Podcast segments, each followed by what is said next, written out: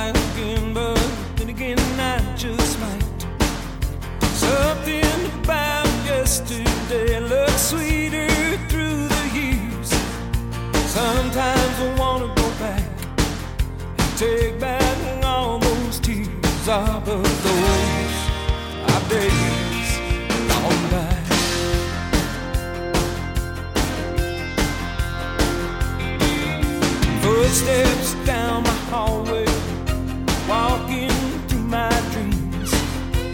Who gave you permission to keep on haunting me? Stealing my tomorrows, lost in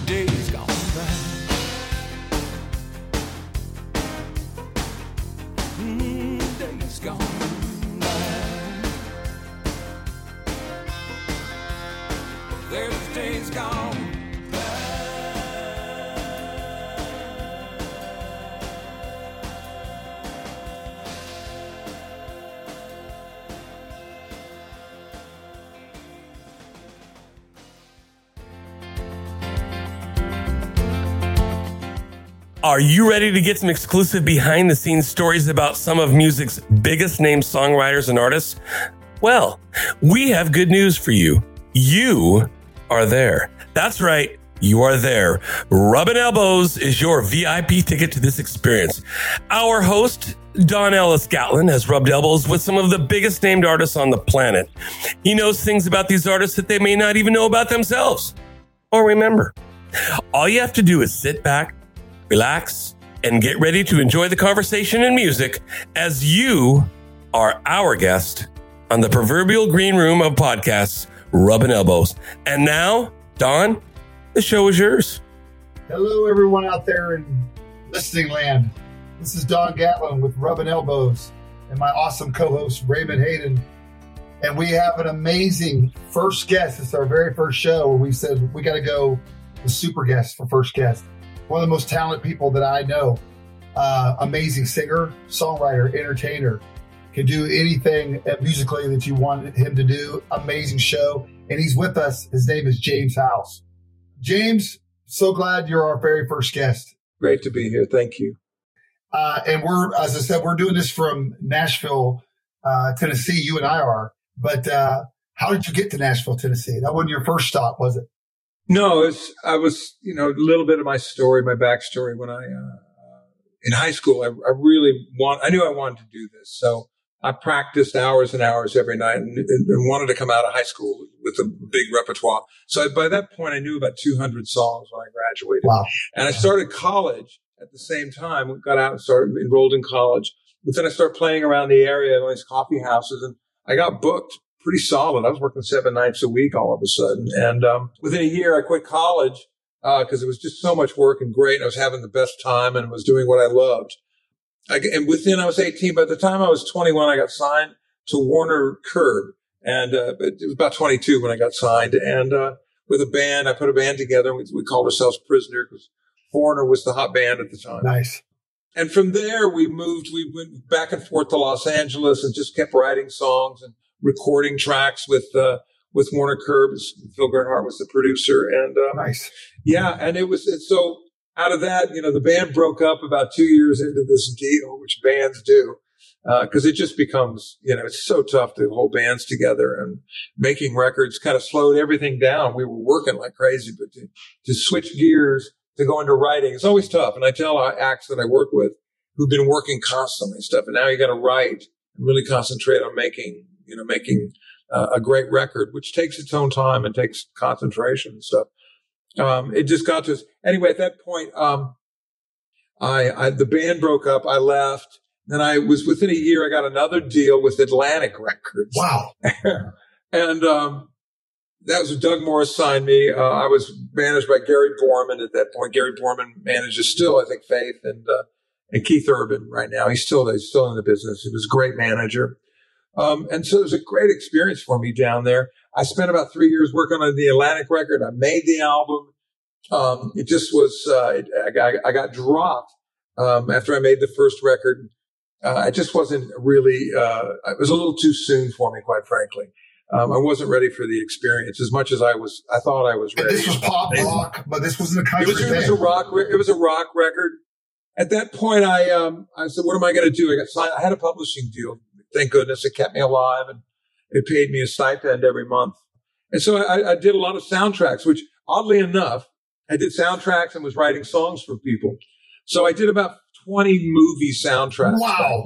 Every bad Charlie Sheen movie in the 80s. That's awesome. I'm, oh, I'm singing it. And, you know, like Teen Wolf, I'm singing in that and all these little films. I sang, sometimes I wrote them, sometimes I just sang the song. So it was great session work. I worked on a movie called Ishtar. Oh, that's a classic. So, so it, I mean, that's one of the most famous really great movies, uh, movies, of all time. Dustin Hoffman it, and uh, yeah. uh, Warren Beatty. I was actually, you know, for a minute they were they were trying to do a real record after the movie record. Wow! Which, if anybody knows that movie, it's about two very bad songwriters, but the songs were written by Paul Williams, one of the best songwriters of all time. So the idea was to do a real album of real songs afterwards. Anyway, I worked on that part of the record, and and um, and they called me at one point to help Dustin Hoffman sing one of these tracks. So I'm, I'm out there coaching Dustin Hoffman, you know, to sing. and the song was Hello Ishtar. And he kept singing. Wow. Singing. You know, the brilliant actor, but couldn't sing worth anything. No. And uh, it, was, it was a great guy. And he was funny. And, and at one point, I look behind me and he, he waves. He goes, Oh, how are you guys? I look behind me and it's Sean Penn and Madonna. And I'm like, Oh, yeah, no pressure here. so, uh, to make a long story short, it didn't quite work with him singing. So what they did is they had me sing the song and they used something called a technology back then. I have no idea. It was called a Keypex. And it took his vocal with my timing and put him in the pocket. So that was one of the experiences. But um, it was Milli Vanilli before Milli Vanilli. It was way before. um, but it was a great. All those experiences were great. I mean, I, I can I can go on about the sessions I did, but all those tracks are now on a record coming out on Saturday called James House, the LA Years. And it's my, it's my Atlantic album and all the soundtracks. Because some of those soundtracks, one of the tracks called I'm in it for love. It was, I, we could not find it. It was never released as a soundtrack. And it, the, the track was basically me with the Toto guys playing because they were all the session, so they were all the session guys back then. Yeah. You know, Porcaro and and Lukather and stuff. So they're all on this. Most of them are on this record, and it's just one of my favorite songs. It was uh, actually Donny Osmond had a version of it too. But it, it for over the years, I can tell you how many times I got emails and letters over the years going, "Can we get a full version of this?" Because they would just take the movie one, you know, minute twenty five from the movie, and keep editing it over and over. It had no bridge, what have you. So I looked for it for years and years, and I mean twenty years. I would every once in a while I'd go, "All right, let's try and find this again." Just turned out this last year, uh, this guy approached me about two years ago, approached me about doing this album. And he does, he, he does, takes 80s records and he, and he repackages them, and puts them out. Um, at that time, Paramount, who did the movie, had put together a, um, uh, a, a archives division. So I got a hold of this guy and he went and, and I said, we're going to put it out as a single. We love this song. So they went and found it and came back to us and said, no, we really like this. We're going to put it out. So That's like, oh, shit. incredible. Sorry. anyway, I found this thing after all these years, and finally they were going to put it out, but they gave us hard copy, um, right? So it's on the it's on the CD that's coming out. Um, Can you get but this on Spotify? and it's just Can you get it like on Spotify and stuff like that? Can you get it on? yeah, that? it'll be out on there. There, uh, the single, all the songs will be out on Spotify this weekend, except for that track, and it's coming out on on the uh, uh, Paramount release of the soundtrack. The movie's called Fire with Fire. And I can't tell you, it's been like a cult following on this. It's one of those, you know, 80 movies where, you know, it's, it's, it's a reform school Yeah. that's close. The guys and girls are all in the same reform school. and there's a dance. Is Diane So Lane in this movie? So the bad boy from the reform school meets the bad girl from the girls part of the reform school. Oh And man. They get the fire sparks fly, and I've got that. You know, every '80s movie had that song in the middle where they slow dance and look at each other's eyes longingly, and so that's what this Oh my God. And it's really, it's really a really great song. I thought. Um, so and they all have that big '80s gated snare that Oh, uh, yeah. Phil, Collins, that Phil Collins had. You know, Sure. songs. Did, did it have the Simmons drums too? kidding? The No, Simmons it had drums. It had Caro, you know, had this. Oh. great- Hey, and I got I got to stop us for the just for a real quick second because James, I'm sitting here listening to this, and it's amazing how small the world is. Because I've interviewed Steve Lukather a few times, and um, you know the fact that you've worked with those guys and and hearing about Ishtar and all this, you know, it's this is why we do this podcast because people they they may know you for the things you've done with Martina McBride and and with uh, Joe Bonamassa, this and that, but this other stuff is super is. exciting. The behind the scenes, what what these guys like yourself, what you have to do to make Yeah. a living, right?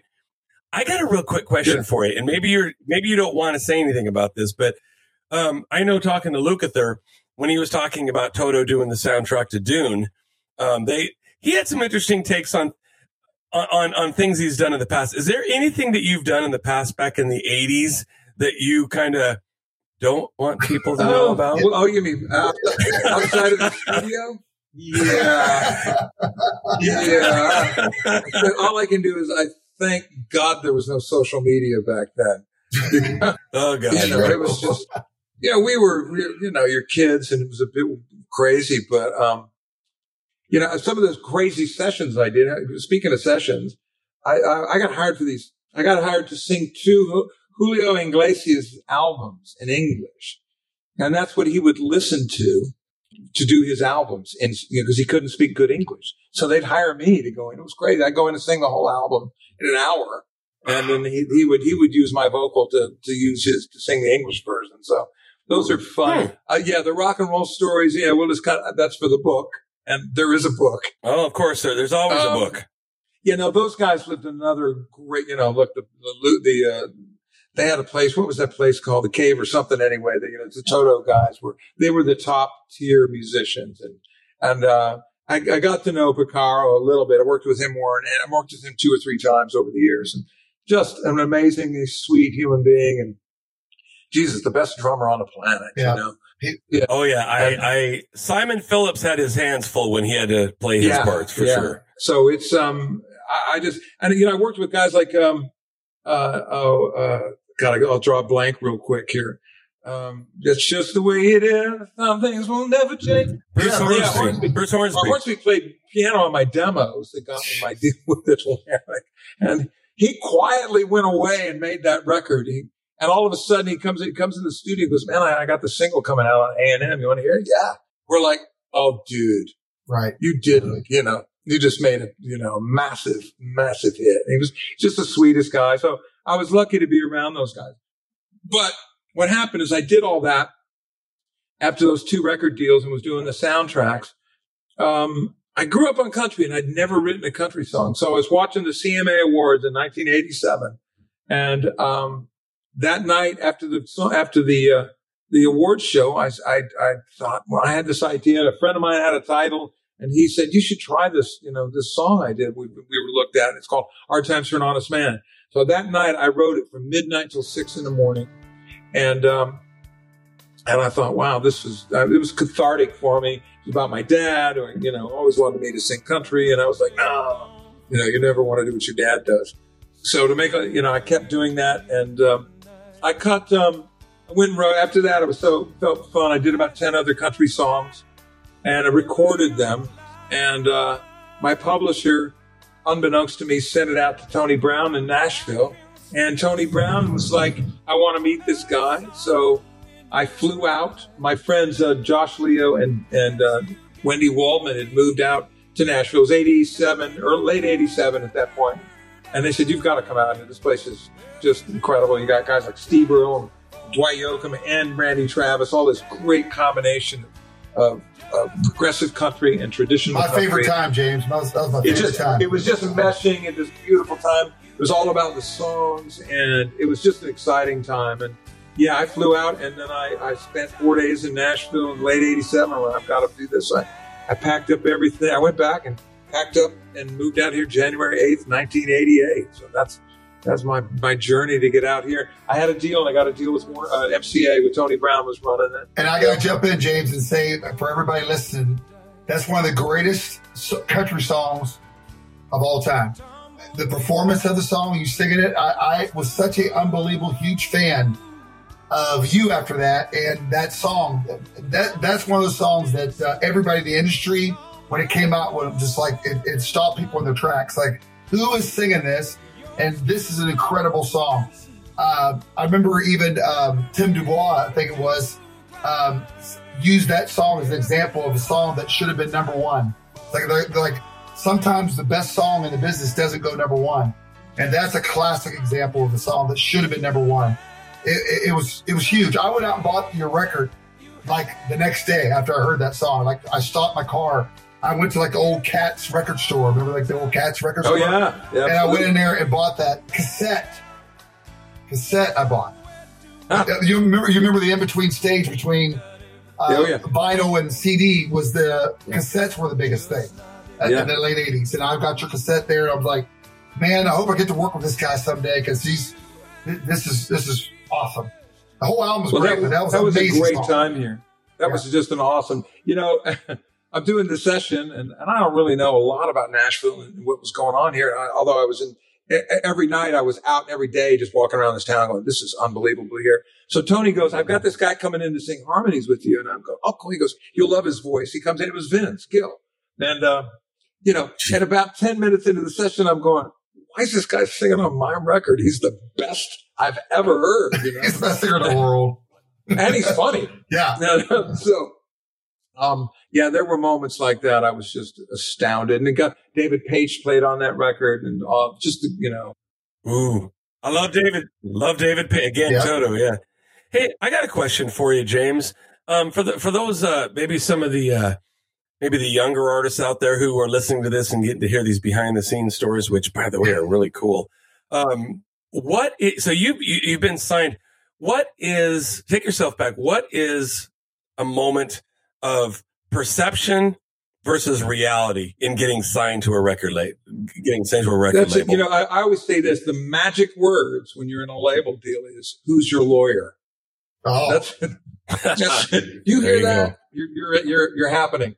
Um, the perception is you've got a lot of work. It's just an opportunity. It's not the end all. It's not. I've had four major label deals. I've been on Warner Brothers, Atlantic, uh, MCA, and Epic Records. And out of all of that, I really had one top five. I had a couple of 18s, and uh, and a couple forties. Thank goodness I'd, I'd let some songs got went to number one that I that I didn't record and I wrote, and it it's become my life as a songwriter. But I think it's just an opportunity is all it is, and you you really need to make the most of it. And the other thing is slow down. When they say let's slow down, I mean take it to heart because that release once it's out, it's out. Right. Um, I, you know, I wanted to get up and go, and I was gone, and I was like gung ho. Um, you know, in hindsight, it's like really take your time because you can make one song that will last you a lifetime. As Keith Richards always say, you, you, he wrote those riffs to last a lifetime. Mhm. So that's my thinking now. Whenever I work with a new artist, we're, we're not going to do anything unless it has the potential to last you a lifetime. Even if it's not a big smash hit, if it's you know, it just needs to have that thinking, and, it'll find its way if it's written with that kind of thought in mind. Now, there's a little country music legend uh, that, that you can confirm is true or not. Um, did you record um, "Take a Little Piece of My Heart"? Uh, and you recorded, and you you took that song, the classic Janis Joplin song. Am I right about this? And you recorded country, and Faith heard your verse. Is this is this a true story, or is this uh, like a legend? Well, here's the story. Um, Cassie Berns is, was the artist. Her dad, Bert Berns, wrote that song. He wrote "Little Piece of My Heart," and Cassie had moved to town, and um, his daughter Bert had passed away young. He was 38 when he passed away. He like he wrote uh, uh, "Piece of My Heart." He, produced, he wrote uh, and produced "Brown Eyed Girl." Know, he had Wow. this amazing mediocre, Huge meteoric song. career real quickly. But he passed young. He had a heart condition. Anyway, Cassie was here and she said, Hey, James, would you come up with an arrangement for Piece of My Heart? So we were over at County Q and Still I just there. picked up the guitar and just came up with a quick arrangement, knocked it out with the guys there. Um, as it was going around town to be shopped, uh, you know, the, the- Warner Brothers heard it and said, well, we, we'd love this for Faith. So, you know, call Cassie and Cassie, yeah, what, what are you going to say, you know? And so, um, uh, Scott Hendricks heard it and, and Faith and it ended up, she had never heard it before, Faith, by the way. She'd That's what I heard love about that. Like it's like uh, I, I, I know this song from James House. I who's I know Janis Joplin did that song. yeah. yeah, so that's how that happened. So the demo from Cassie got heard by Faith and, and Scott Hendricks and it became her first number one. Yeah. That's really cool. Wow. That's a It's great awesome. story. It's Wow. a true story. I, She James just had- confirm it. It's true. How do you not? How do you not know that song? I mean, that, that that always boggles me sometimes with people. But I mean, it's you know that's why that's why I'm the co-host because I spent all my years growing up with progressive rock and rock, and so in the last ten years, marrying a country artist, you know, all of a sudden you start hearing, you, get playing catch up, and uh, uh, Well, yeah, here's so a- that- a. Speaking of country music and not quite knowing it all. So uh, it was the last Tammy Wynette and George Jones uh, show. It was up there. They did a tour, one last tour. Oh, God, when was it? 90, somewhere in the 90s. And they're, the last show was out at Opryland. And I'm backstage and I get invited on for the encore. It's me and Trisha Yearwood, Johnny Russell, uh, to sing Wow. Will the Circle. And, so, and it's packed backstage. I mean, Willie's backstage. Everybody's back. The whole place is packed. So they, I get invited out, you know, so I'm up there, they're doing it. And I just know the chorus. I don't know the verses, you know. So George is across the way kind of looking at me and I'm thinking, I look away, like I, don't know the verses. I'll sing choruses, you know, I'll just kind of play cool. And, uh, Trisha takes the verse and I mean, a whole, you know, round. She sings it. George looks back at me again. I act like I don't see him. Johnny Russell takes the thing, you know. So it, it was it's packed. It's going to finally George is about this close away. He goes, "Your turn, son." And so I I just kind of pulled my best Bruce Springsteen. Was like, "Hell no,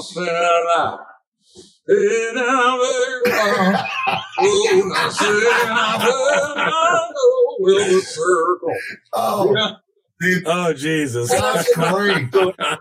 Jesus God, you got you just get handed this beautiful thing and you don't know the words. I didn't go to church anyway. Um, that day. Uh, anyway, back after the show, George goes, "Man, I I, I never heard that verse before." and, and Tammy, being the sweetest thing in the world, she goes, "I loved every moment of it." You know, she's Oh my gosh! Speaking of legends, you have association with the legendary Beach Boys. You got to work with those guys too. Yeah. Yeah, that was uh they came to town to do a duet record and they had already recorded their their part of the track. So they were trying different singers. Uh Willie was on there once again and so I forget the other singers. Anyway, I ended up doing Little Deuce Coupe, and, and I got the single off the record and the tour. Um, it, was I, it was like Evelyn Shriver, my manager, was anyway. It all worked out. In fact, it's you, that's when I was on Letterman was with them. Um, some amazing, Nice. just some amazing moments. Then um, Brian came in for four shows, and and he also did a radio interview with them, and that's the first time they'd some of them seen him in like years and years. And so Brian walked in and. And uh, they said they were going to do a live version of, I think, in my room. So just just me and the Beach Boys in this tiny little space, uh, about the size of a bathroom, you know, re- re- uh, radio station. And uh, they were warming up. So they hear this five part harmony singing. Da, da, da. I love that song, yeah. It was like a force, In my room. unbelievable Yeah. force of nature, you know? Um, so those moments were like that. And he did some other shows, but he actually did the Letterman show. They, they backed me up. I got to do Little Deuce Coupe with the Beach Boys. Wow. what? You know, I- I gotta say the Beach Boys. The Beach Boys are they're they're not. I mean, I love them. My favorite band is like uh, I'm a Pink Floyd Yeah, yeah. guy, but but my favorite song ever. No, I mean, forget genres. Is uh, Me God too, Raymond. Um, Yeah. and- and Raymond, me I- too. It's. I mean, Wow. did, yeah. you too? Well, How well, that? well. we Look at that. together. I like that.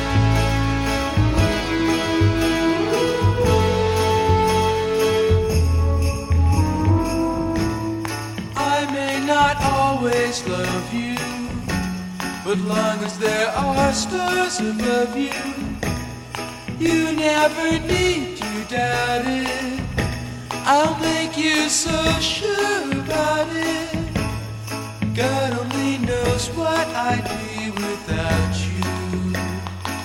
We got. We need to work together. It's a masterpiece. Um, I got so J- so James, uh, and I'm not going to put you on the spot and say, hey, you know, is that your favorite song It is. too? Oh, side note, it is okay. And- Side note, I just want a little quick Oh, story. E- Every Sure, night sure, Carl please. sang that, I got to sing on his mic. You know, I, I would, I was right off stage, and I'd go on right after that song, and it just, he just was the sweetest human being on the planet, Yeah. and I sit there and listen to it night after night. So, yeah, Wow. you that had to be that had to be. I mean, whenever I hear that song, no matter who performs it, I, I just um I get I get Yeah, it's perfect. You, James, you hear about Sounds the like a great song. turmoil that you know the band, the Beach Boys had. All, all you know, long. It's hard, as you know, and being in a group to stick together and play as long as those guys did.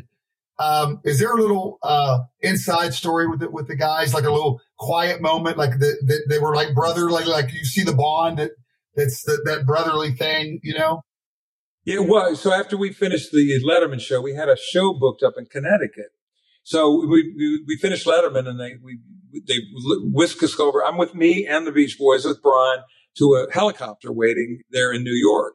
And it's just me and the Beach Boys in a, in a helicopter flying over to Connecticut to do the show.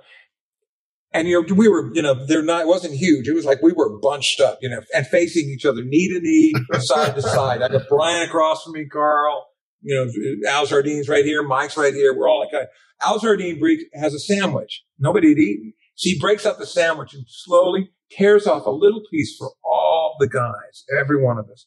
And it was like I saw these kids from, from, you know, wherever they, they, they're California town. All of a sudden I could just see it in their eyes. These kids who grew up together just for that fleeting moment, you know. As soon as we get off the helicopter, it's like, man, anyway. Back to fighting.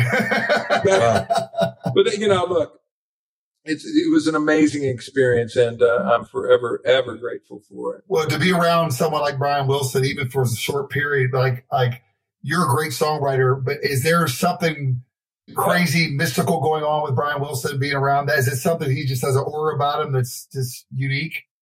he's like he's on another wavelength. You know, he's on this. I remember he'd sit off stage for the shows, and Carl, I was sitting, I was standing right next to Brian. Him and I were going. I was anyway. I was off stage, waiting to go on for my bit, and uh, he was just sitting in a chair, kind of all humble. And Carl comes over and goes, "Everybody's really excited to see you tonight, Brian. Everybody's really excited." And you know, Brian was a little shy and stuff. But as soon as he stepped on stage, the moment was like, "How's everybody tonight?" You know, I like to do a little song I wrote in my room Yeah, a little and song. bang, yeah. you know, it just kind of kicked in real just perfectly. But um, yeah, just to see that that magic, he just was, and he still is. He's just on another like wavelength. Uh, and he, I like to say about Brian Wilson and, so, and all the great artists, I think, is their windows are nailed wide open, and his are definitely nailed wide open. Yeah. So That's amazing. Uh, The uh, well, like I said uh, a few seconds ago, you're you're a very just a super great songwriter, and you're one of those people can, you know, obviously write songs for other people and and and make it uh, be a part of their career. Um, what I always wondered though was some someone who sings as great as you do, do you sometimes have to tone it down? Like uh, especially in the studio. I mean, I I think I I remember one time being in a studio with you where it's like that that came up in conversations like, hey, that's an amazing note you're hitting, James. George Strait can't do that note. you know, like what, what I mean, are you conscious of that, or you just say heck with it? This is the way the song I hear it, and I got to do it the way I hear it. no, I, I um I think at one point I probably did, but now I really kind of if I- I'm just trying to make it a really good melody, so and trying not to you know show off or anything, hit a high note just for hitting a high note sake. If it's part of the song, yeah. I mean, I was just writing today, and part of this little bridge, I kept going up this high note, and the writer goes, "Man, it's really good, but it's a little too Orbison." And I thought, "Yeah, okay, what were you doing?" That's a huge compliment. well, I go, I go, can you ever be too Orbison? He goes, well, there's no singers, but I, I'm grateful. You know, look, some of the best singers in the world have eight notes and that's it. And they just know how to communicate. And singing is about communication. It's not about the notes, you know, it really is about what you're saying and who you're saying it to and, and connecting with people. Um, What's I your mean, most best- emotional moment when, someone record someone outside of yourself record your song? What's what's that? I know that uh, you've had a lot of them, but like which was the one that you just kind of get a sit back going? Is this really happening? You have, do you have that moment? I, I think broke broken. I mean, ain't that lonely? It was pretty good. Oh. Bro- broken wing. I, I remember we wrote it on a Friday. Um, started at, at eight in the morning. It was finished by five. The whole song written and demoed over at Sony Tree. We just did worked in the uh, the, the the fire hall and just built the track. In fact, I did the choir. I kind of faked the choir myself. You know. Kind of did those. And, uh, Hey, Mark, can you can you capture that wave file of James? We're going to use that in the promo. oh boy. Um, so uh, yeah, that and then I remember going on the road. First of all, Faith put it on hold, but then she did, decided for some reason pulled it off, uh, stopped it, and then Martina Martina jumped on it, and and it was the rest. I came back home and I listened to it. And I was on Music Row, and they handed me the CD. Anybody remember CDs? Yeah. Anyway, I get it. I, I uh, got in the car and drove, and I just about drove off the road. She hits that note. So blown away with the production on that. It's Paul Worley. it's Yeah, just- well, James, you know, uh, there's there's hit songs, and then there's career impact, like you know, monsters, and that's a monster. That because uh, for people listening out there and inspiring singers and songwriters, you get a hold of something like that. Uh, first of all, you can't even do that song unless you can sing. First of all, that's one of the ones that, that separates the uh, men from the boys and the ladies from the girls. You know, that's that's been uh, for a lot of people might, might not know this. Like Carrie Underwood wins uh, uh, Star uh, Star Search, uh, American American, Idol. Idol. That's the Star Search. American Idol. Yeah, she wins. That that's the song that gets her her life, her music life, and that's the song that put her over the top. But that's that's a that's a whole other career, I mean, a huge career that you impacted with your song, and I, that's always the go-to for any contest. Any girl that thinks she, she she thinks she has the voice for it, if she can pull that song off, that's you know that's she's put herself in good shape to to win. You know that's that's how big that song is. You know. Hey, and I always say this to any, you know, and I've been guilty of it too. That song was just written out of pure emotion. It was not like, okay, this is it. This is how the melody needs to go here. Was there's no big plan. It was just out of sheer emotion and um, and the subject matter. And as soon as it was done, because we I was working on my next record, and that's how it was written. I wanted something really I could I could really sing. But as soon as it was done, I went, if a girl sings, if a woman sings this, it's going to blow it out of the ballpark. Because a guy sang it, kind of, uh, he's just telling the story. If a woman sings it, she becomes the advocate of the song. Right. And, you know, Martina was right in that spot where she was singing uh, your Independence Day, and Broken Wing fit right in with what she was doing. Yeah, I mean, it's 25, 6 years old now, but it feels like it was written. I mean, I sing it all the time, so a lot of these songs feel like they're just still part of my my life, you know, as I sing them at, at uh, songwriter shows and stuff. So, yeah, and that one's been played on. We're getting closing in on 5 million airplay on that. That's not too bad. For love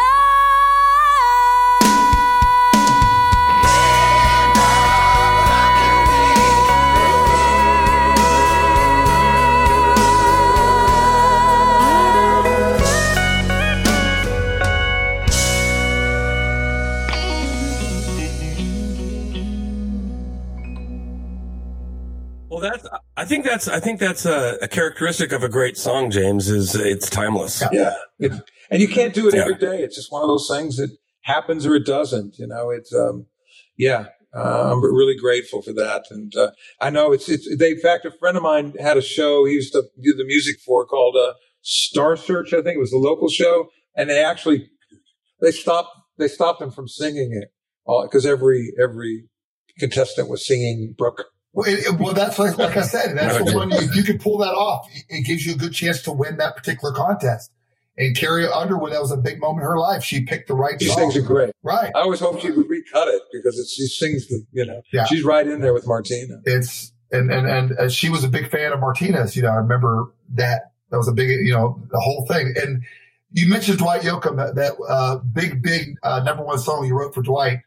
Um, that album is considered in this town uh, pretty much a masterpiece too. That that album is so ridiculously great, and you're part of one. I think one of the greatest country albums. In fact, it's on the you know greatest country albums of all time list. You know they put out. Rolling Stone put out. Uh, uh, I do believe it was Rolling Stone. It's it, it's way up high too. It's like it. it Raymond, did you ever get a chance to listen to that uh, Dwight Yoakam record?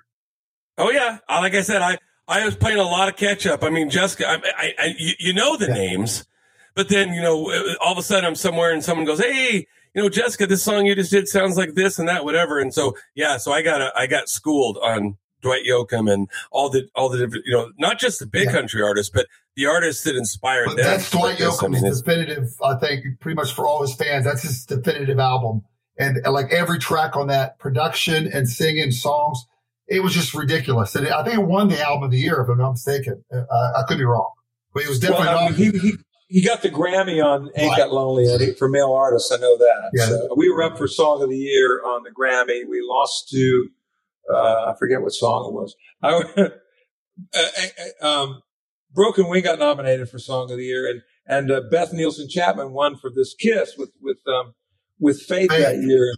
I always say you know, I was doing a gig not too long ago with with Beth, and she sang this Kiss, and she's talking. Well, this song put my kids through college, and I said, "Thanks, Beth. you're winning. I lost. You know, I lost. My, you know, Broken Wing put my kids through junior college. So community college. no, that's a, that's a that Dwight Yoakam record again was one of my favorite records, and it was about the same time uh, you put out a, a a amazing record again, but uh, on Epic Record, you and I for a brief period were label mates, I know. uh, and um, again, you came through again. I just remember going.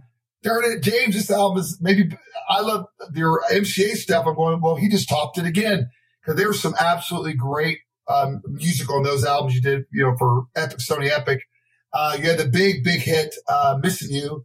And you did, uh, I love the video because a lot of people, I don't know if people remember this, but the video had a military, uh, it really, I mean, people were balling watching this video, you know. Yeah, it's it's so interesting because I a lot of my time now. I spend a lot of time writing with vets now. Um, I just you know it's just one of my passions is writing songs with them. I, and so that song, yeah, that was we we did the video up at uh, Fort Campbell, Nice. and um, yeah, they you know it just kind of happened. The whole video theme was about. Uh, uh, uh, vets, you know, sending footage home back and forth. And I've still had that camera. They gave me that camera for the, well, it was state of the art at the time. Now, now we, now we do everything on this, you know, so, uh, yeah. And, and like I said, I, I do spend, a, I, I do at least a couple of times a month. I go write with, uh, uh, songwriting with Soldier and write with vets because it's That's just an amazing experience. And so I just was, just got back from doing that. I just wanted to, yeah, that, I mean, I'm, I'm a big fan of yours now, thanks to Don, but even more so, my, I'm a, I'm an army vet. My sister, my sister was a lieutenant commander of the Navy and my son was a Marine. So God bless you for doing that, brother. Thank you. I, you know, this, this program, if you know anybody, it's called, uh, Warrior Path. Um, it, it was started by vets. It's, um, it's really for PTSD and it really helps vets fe- fe- and first responders. We get a lot of police and firemen that come through too. Um, it, it's a, it was started by a guy named Ken Falke, uh, with Boulder Crest Retreats and it really worked. It's a, something new. And you see the response it has with vets. It's a week. It's all paid for. They pay for nothing, obviously. And, uh, and I just come in and me, there's about five of us do it, uh, five writers that come in and do, we're a module only. They don't know what they're going to get, which is great. You walk in and, you know, they've been there for five days at this point and And, uh, and then they walk into where I'm all set up with the music and stuff. And I go, we're going to write a song. And they're like, what? And within two hours, you know, there's lots of hugs and stuff. That's fantastic. It, I love telling their, they take all their words and, and give it back to them in music. And, you know, it's, a, it's an emotional deal. And I, um, my heart's, my heart goes out to these men and women and their families that go, uh, go, you know, they, I just say they put their lives on the line for us, you know. Yep. I know they fight for their fellow vets and their fellow policemen and stuff, but it's, it's for us too. So my dad was 100% disabled as a kid. My brother, John, uh, he did 20 years and retired for Army. So that's, Yeah. you know, I never served, but I'm, I'm forever grateful for their service. You're you're You're, you're, serving serving, now, now, man. say, yeah. You're serving now. Hey, make sure. Hey, do me a favor, James. Please text me that the link I to will. that. I will. I will definitely share the love with all my my veteran brothers I and will. sisters for sure. But Fantastic. The um, I have a personal. Uh, there's a song that James and I wrote together. Uh, uh, it was called um, "You're Wrong." I don't know if you remember that one, James. I do. And it was really. It turned out great. Of course, like I said We earlier, were trying to get a Merle Haggard cut. of thing. What? You're wrong. I Yeah, think, yeah. I Well, the thing is, again, I'm going back to what I said earlier. You sang the demo so great. I'm like, well, we have a great song here, but it's like, who's going to sing it? Then we found out this uh, gentleman who had a record deal with Warner Brothers at the time. Uh, he uh, recorded it. I got that call. You know, that call we always love from the record labels. Raymond, it's, it's a great day when you get that call. Hey, we want to put your song on hold for this so and so artist. I was at a gas station in Hendersonville, Right. pumping gas when I got the call. And I said, well, man, he's got a big job to fill, uh, singing as good as James did. But, uh, if you could explain to our listeners, like the, like the process, cause you've had, you, you've had every stage. You've had the song, you know, on hold, uh, which might be, uh, people outside Nashville might not know what that means, uh, on hold to, you know, cut and then released and then the final process of coming in the stores, you know. Right. Yeah, hold is just you know you're letting them. You're not uh, w- when you write a song. The first license is everything. Nobody can record it until you issue that first license. After that, anybody can record it as long as they pay the royalties on it. But that first license is is is on a hit song is your is your you know ace in the hole to try and get to get to the best art- artist you can. And it, you know if they put it on hold, it means they're tying it up, so they know that, and it's a good sign. Um, the, the thing you don't want to hear is it's going to be the first single because it never is. or if you're on the sticker, the old one back in the CD days, if you're on the sticker, that's a kiss of death. Yeah. Oh yeah, no, yeah, exactly. Featuring this song. Oh no. Yeah, Well, you um you recently played uh, a really cool uh, venue here in Nashville, uh, the City Winery, yeah, and uh, the, but the music is uh, another uh, evolution in your music. It's uh, it's it's it's different, isn't it? Well, yeah, I um back in 2014, I got um, asked if I wanted to write with this guy named Joe Bonamassa and another artist named uh, Beth Hart. And I said, yeah. And I, I remember his, his producer called and said, we'd love you to write with him in November. By then it was August. I said, oh, oh great. I'll see you in November. And he goes, no, a year from November. "Oh, okay. so uh, that's, that's thinking ahead. But sure enough, you know, I kind of forgot about it. And then come about October, I'd seen Joe and I knew he was amazing. I, I saw his special on uh, PBS and I thought, and you know, when he was up there with Clapton, and it was like, wow, you know, Clapton was like going, dude. um, so yeah, a year later, I get this call, and just a couple of days beforehand, I'm thinking, "God, I need some kind of idea. So I had got the title came up, different shades of blue, and I had just a touch of the music, and just I didn't want to do too much, but just enough to, you know, uh, to have something when he came in the room. So he came in. We were on just booked for one day. We wrote that song, and then he had another idea, and so we wrote another one. We came out with two, and he just said, "Do you want to write some more?" And I said, "Yeah." So I ended up getting like eight songs on that album, and radio shows called Different Shades of Blue. You know, I've always, I you know, to me, there's only two kinds of music, good and bad, and and I, you know, I, I grew up on everything, and I'm a sponge for it. So yeah, the blues was a big part. Listening to it, why they did this, how the music, tra- you know, progressed from blues, got melded with country here in Memphis and around, and became rock and roll. And so all of that, that history of of how music and people have got together over the years has always intrigued me. But yeah, I love, you know, it's like those chords, you know.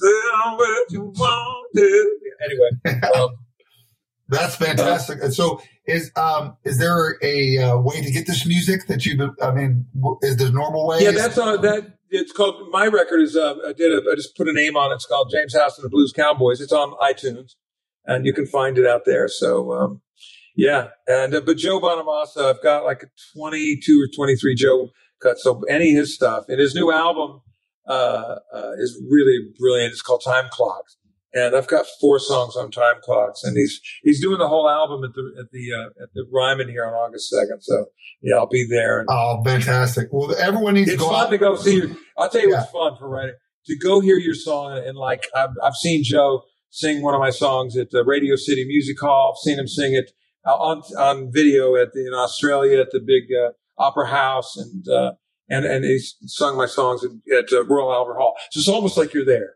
So that's a huge thrill. It really still is. So Well, Well, that that's got that's got to be an amazing feeling. Hey, hey guys, I hate to do this, but this is this is why Don made me the co-host. He's like Raymond, if you're going to be the co-host, you you're the guy who gets to give the bad news. But uh, we're coming up, we're coming up against the wall, and so we're going to have to. Uh, I, you know what I'm Yes, sir. thinking, Don? Just let's just spitball. We we've just touched the surface oh with my this guy. I'm think I'm thinking I'm thinking we bring him back and and and and and do do part do part do. That would be But incredible. uh, but um and and Don, if you have anything else, that's is great. But we probably No, should. that, uh, that was I was just going to say. I was, so- really, my last thing I was going to say uh, was that everyone needs to, to find this music. This is great new music, and don't forget about this '80s album. I've got to get this '80s album Yes. all these soundtracks. I got to get this record. So I just James. James, where are we going to send the people, brother? Where we going where where can people go To to iTunes. find everything Just out? James iTunes does? and um, you if you put my name in there, those records all come up on my page. So Sure. the new album you have a comes out website, too? Saturday, and uh, the blues Awesome. album is out there. Of course, you know all the uh, all the country stuff is out there. This is me missing you, and Yep. and um, all that all that stuff. And you know, if you want Bonamassa music, go to Joe. He's, he's phenomenal. But yeah, James House on iTunes or any of your you know good digital outlets. I'm I'm there. Sounds great. Nice. Hey, uh, Yes, hey. Don. You can be kind of cool. This is our debut Yeah. episode. So, and, and James, James, you're amazing. I, I'm just sitting here in awe. We, we, we should. What do you think about having him take us out with a I song? would love that. Let's see. How about this? it's up to you. Ah, not a tune, just in time. I got a personal favorites. Can I throw a personal favorite out? I might put them on the spot. If. I know it, go ahead. Little by little, still got that one in there. Oh yeah, almost goes unnoticed. Yeah. Naked eye. The half moon finally turns full all in good time. But I've been making headway by inch since you've been gone. Yeah. Accepted the fact, not coming back. I'm moving on. And little by little, I'm letting go. Slowly but surely, I'm holding on.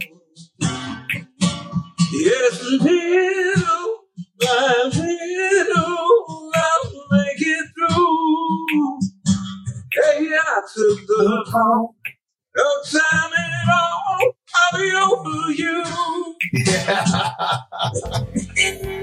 love that song. Beautiful. Th- Thank you so much, Wow. James, for being our first guest.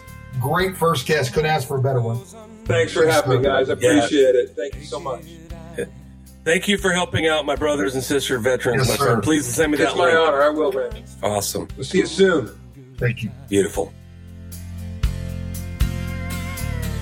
I've been making headway inch by inch since you've been gone. I've accepted the fact you're not coming back, and I'm moving on.